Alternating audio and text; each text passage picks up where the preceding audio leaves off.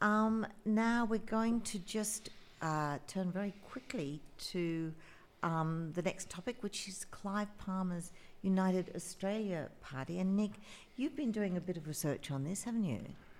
Yeah, I, I, I have, Fran, and in a way, um, one thing about Clive Palmer is whatever you think of him, it's very hard to escape him. So here's my trivia question to you. Which now is Australia's biggest political party in terms of membership? Well, I know this already because I've said it. But according to the according to Palmer, it's his party. That's right. Full page ad, one of many. This is just today's Herald. United Australia Party, Australia's biggest political party, over 70,000 members and growing daily. Then there's a lovely picture of Craig Kelly, federal member Yeah. for Hughes, who's leader of this party, former member of the Liberal Party. And under his mugshot, it says, I hereby certify the party has over 70,000 members on the 22nd of October. Well, today, yes, he's still saying that, over 70,000. Then in big letters, this is very important to that campaign, there's a word that certain Oh, politicians freedom. freedom. Yes. yes. Then it says we can never trust Liberals, Labour, or Greens again. And then it says join this party. One thing it doesn't say no mention of policies anywhere. Not at all. Mm, Yes, yes, and I was reading the um, the article in the Saturday paper um, on this on Palmer's UAP now UAP party, and it, a- apparently there aren't. No. there don't, there don't seem to be any policies. Well, I, th- I think before we go into Palmer's history and background, which I think we can learn from his previous form, there's a, a as you mentioned, the Saturday paper last Saturday, Mike Seccombe. Um, one of the good things about the Saturday paper, they do long form journalism. So he's done a big piece, starts on the front page. Right, I'd just like to read a quote from it yes, uh, and credit Mike Seccombe. So, as with a lot of these things, it begins in America with Trump, and uh, Trump, uh, through through Trump, Palmer found out about hydroxychloroquine, and then he approached Kelly and offered him money to help spread the word of this drug, which they thought was a cure. Soon after, Kelly left the Liberal Party. Eight months later, they lead what they claim to be the largest political party by membership numbers in Australia. Then it said earlier this week we passed 65,000, so they're claiming they've added another 5,000 this week.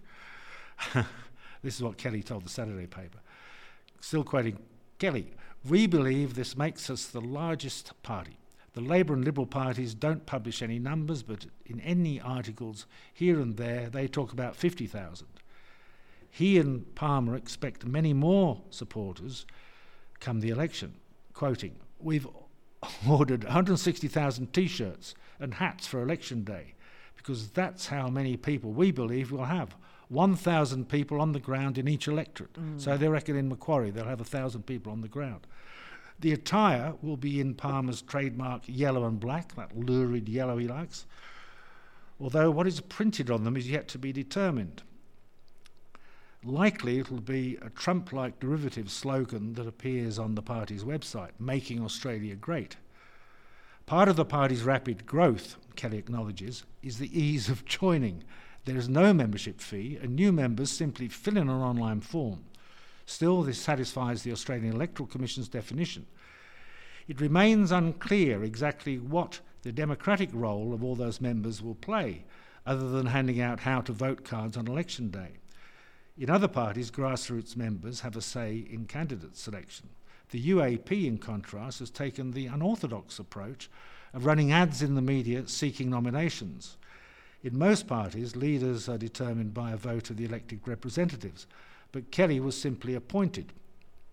By whom and by what process, the August the 23rd media release didn't specify.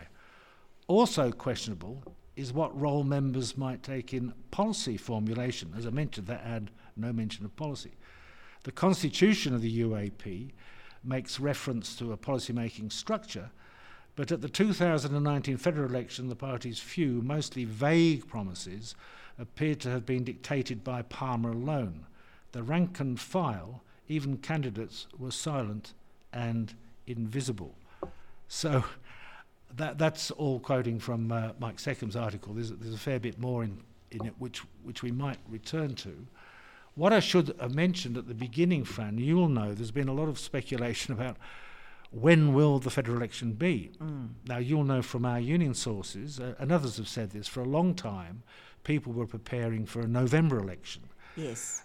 That seems highly unlikely now. Now, I had a union source early this week, quite well connected, and he said, "Well, now there's a rumour of a December the 11th."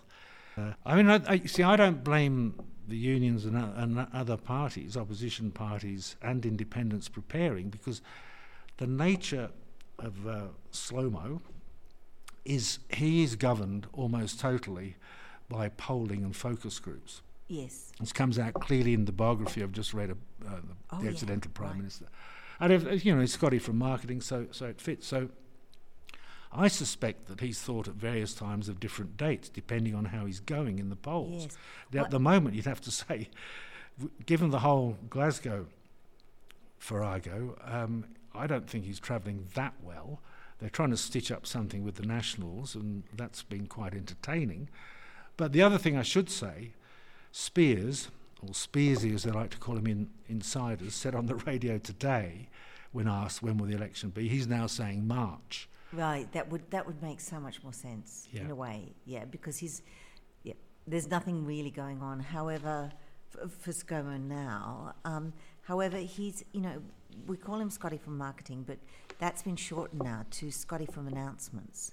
so you know we can perhaps when when some announcement has traction, he might call it the next day. You know, within Yeah. a week or whatever. I mean, one thing is, whenever it is, Palmer's been campaigning for months. As far as he's concerned, he's been campaigning for the extra for, for, for months and months. I mean, we reported on Rights, Rorts and Rants months ago. Just this is just in our electorate.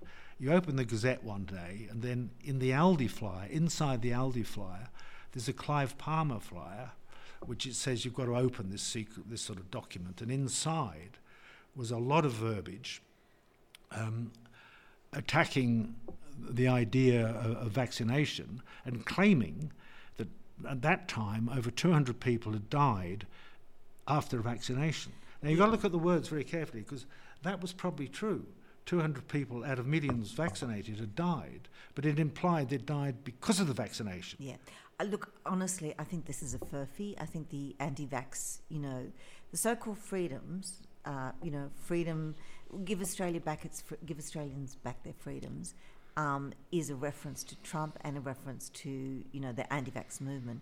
But I think that's a furphy because, as this article in the Saturday paper points out, the main value of the Palmer Party is for preferences to go to Liberal. Exactly. Yeah. So so really, it's a kind of a people shouldn't be. Um, Shouldn't be taken in too much by the anti-vax thing. That's not. I don't think that's really Not too much, but they're, they're partly using it. I mean, using Cra- it, Craig yeah. Kelly's uh, one thing you have, have to say is he, he he is following up his own beliefs because he's not been vaccinated himself. But you're right, and I think if you look at, I mean, there are similarities between Palmer and Trump. But one thing, you know, Palmer is never going to be prime minister. Trump actually made it to be president. So you have to ask, well, so what's he up to this time? Well, you go back to previous ones, and you say it comes down to preferences. So that same article, there's a key bit in here.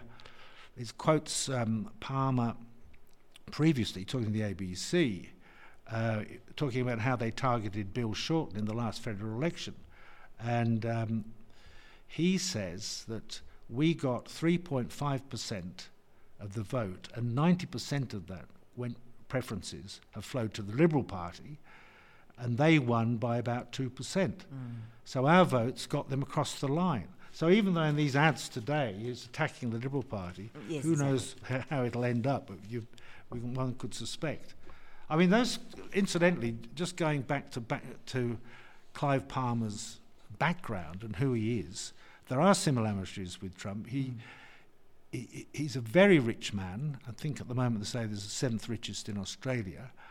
And among the things he owns, this is very Trumpesque. He he owns the the Palmer Colonial Golf Course at Robina and the Palmer Golf Coast Gol- Palmer Gold Coast Golf Course also at Robina. Uh, he owned Gold Coast United FC from 2008 to 2012. And of course, he's, he's best known for his mining interests in mineralogy, Waratah coal, and Queensland nickel.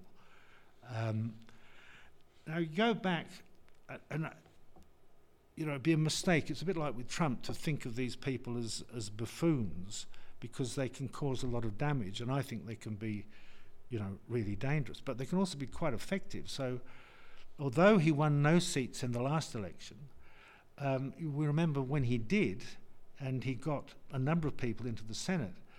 And I was, you know, when you wake up at three o'clock in the morning and you think, I used to get thinking about these things. I was trying to think, who were those people? And then, of course, eventually it came to me. Well, one was Jackie Lambie.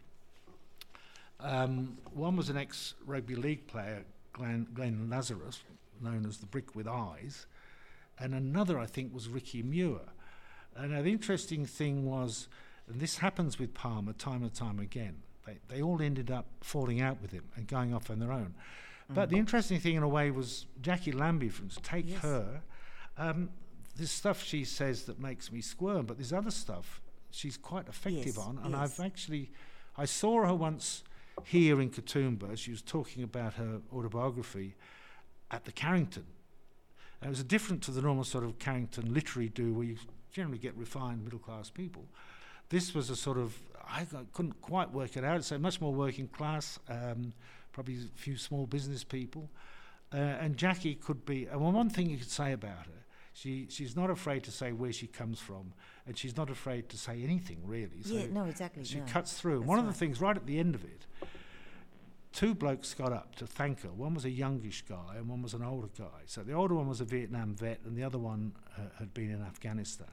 And this is where she'd actually been effective in representing what had happened to soldiers, um, yes. injured people, you yes. know. So, but what my, my overall point though is this, this very rich man it doesn't seem to last. Anytime he tries to do something, eventually it falls apart. But on the way, it can cause a lot of damage. Yes, and I mean, like Trump too, a lot of Trump supporters were not necessarily in favour of Trump. They were just disaffected with the major political parties, mm-hmm. which I think is also happening in Australia. So you know, it, it's not. It doesn't surprise me that someone like ja- Jackie Lambie, who I think is quite you know progressive and in a lot um, of ways, yeah, yeah, well, yeah, yeah, sure. yeah. Um, so she's um, she's come out of the you know the Clive Palmer party. I mean, it doesn't, in the same way that I think that there has been a lot of um, activism that we don't really hear a lot about that has come out of Trump supporters because they're against um, the Democrats and the Republicans. So, like, I think, you know, you have to read these sort of movements. You, it's really, really dangerous to say everyone who supports slogans like Freedom Australia or whatever uh, is an anti vaxxer. I think that those sort of general statements are really dangerous because there are a lot of people who are simply disaffected with the major political parties with reason, with apps, and oh, so they're looking for somewhere no, no doubt about that. But no. but I'm I'm saying, you know, how often we've seen this word freedom bandied around. Of course, it's a very seductive word, but you can't say I'm launching this party and have hardly any policies and just say we represent freedom. Well, it's a the, nonsense. The, the, policies outlined, you know, in the in the Saturday paper are things like give Australians no more lockdowns, no yeah. more this, no yeah, more well, that, you know, you know well, no more. No, so I mean, that's populist stuff, though, isn't it's it? Very, it's, it's, oh, that's right, that's right. However, it's also something that you know uh, carries a bit of weight with some people. So, if they do have seventy thousand members, it could be a sign of some other thing happening. Well, you, the first, the key word in what you just said, that sentence, is the word if. If. Because we also know that um, he's not the only one to do this, but he lies. Is, exactly. And one of the biggest lies was in the last federal election, and they sort of picked up that Bill Shorten wasn't that popular, so they decided in the last week just to focus on Bill. And then they started telling lies like there's going to be a death tax. Yes, exactly. It was, it was absolute. I was I was driving in Canberra and there were signs all along the highway. You know, you'll be taxed to death. Yeah. Yeah, Labor will tax you to death. And you know, so that's what we have to watch out for again. The lies. The lies. Of course, you know, you know, freedom. We all want to be out of lockdown. You know, it's it, it's obvious, but. Going back to the lying and going back to the second article, he uh, quotes a Professor Tham of Melbourne Law School, one of Australia's leading experts in the law of politics, says there is effectively no prohibition on political parties lying. Yeah, isn't that amazing? Yeah. Um, and the other thing, actually, on that, I don't know if you caught this, but the ABC this week showed a program called Big Deal, and it was about political donations. And I really recommend that. You can get it on iView. It's, it's in two parts. Uh, it's titled "Big Deal: Is Our Democracy for Sale?" Question mark. We can answer that. Yes, it is. and um, it's Craig uh, Reucassel is the EP, but the um, it's a comedian called Christiaan Van Vuuren who actually presents it, and it comes across to start with a sort of slightly, I think, deliberately, innocently naive. But what it exposes is, is that big political donations to gain greater access to our elected representatives and wield undue influence over policy decisions is just ripe.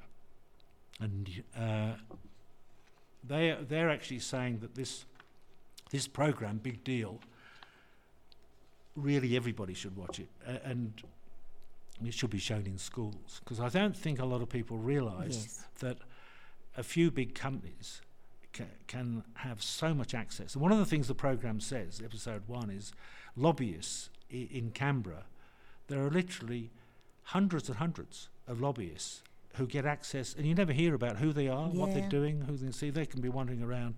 Yeah. They can get uh, access to Parliament House in a way we can't. And Nick, you were going to um, kind of add a few things Uh, uh, to our discussion on Clive Palmer. Clive Palmer, yeah, it's a, um, a fascinating but, but dangerous character. Likes to actually. I've just uh, my learned friend Mike Holland's just come into the studio. Yes. Um, and talking about the law, as Mike would know, uh, amongst many other things, he actually put in his who, who who's who. Clive Palmer did that. Um, suing people was one of his hobbies. Being litigious was one of his hobbies, and that sort of so yeah. watch that. But I, th- to just bring it back and wrap all this up, what's he up to? What's he up to in this federal election, and his party? So front page lead story of the Fin Review this week on Wednesday. Chief political editor Phillip Coorey says, quotes. Billionaire Clive Palmer, whose United Australia Party plans to contest every seat at the next election, with a special focus on national seats in Queensland. Now, there's, ob- there's, a view that Queensland's often the key to the election, remember, because of this whole business around coal. And uh, he said, he told the Fin Review that he'd be advertising against net zero. So there is a policy there. Uh, and then it says, Mr. Palmer, this sounds contradictory, Mr. Palmer, who was an MP, stopped the Abbott government abolishing green energy bodies and brought, for, brought former US Vice President Al Gore to Parliament. But he said he supported climate change action, but not making commitments that bound governments for 30 years. Mr. Palmer spent more than $60 million at the last election. Nothing against this, they're allowed to do it, it's not corrupt. A rich man can do what he likes. He's already spending big in Queensland and beyond. So that, that includes here, you know, it includes in the Blue Mountains, which, as we know, Macquarie is the most marginal seat in the country. So Palmer, Really? you know, even if he only got a Mm. handful of votes, the preferences are important. And um, he's spending big and beyond on anti-lockdown campaigns and said he'd be ramping up as the election reared. Well, ramping up. I mean, he's been at it for months already. you Yes, know. and, and, and be, since lockdown has essentially ended in most places, that, that, what's he going to do with that? I mean, you know, like come March, if the election is in March, it'll be so out of date. He's going to have to come up with new policies. He can't just be anti-lockdown when Freedom. there's no more lo- freedom. freedom from what, though? I mean, you know, freedom from corruption? I doubt it. Freedom from There's a place in know. Queensland called the Galilee Basin, isn't it? And quite often with Palmer, in the end, you say, what does he really want? And if it came down to, you know, it could be if it was a really close election, you know, even if you got one person up somewhere, we've seen this before, you know, someone with the balance of power. And then it's a bit like what's happening now with the Nationals. bargaining with Morrison, mm. you know, we don't know what we can imagine what they're trying to squeeze out of the government. Sweetheart deals. Yes. Um, it's not corrupt. Oh no. No, no. But still, corrupt, even so.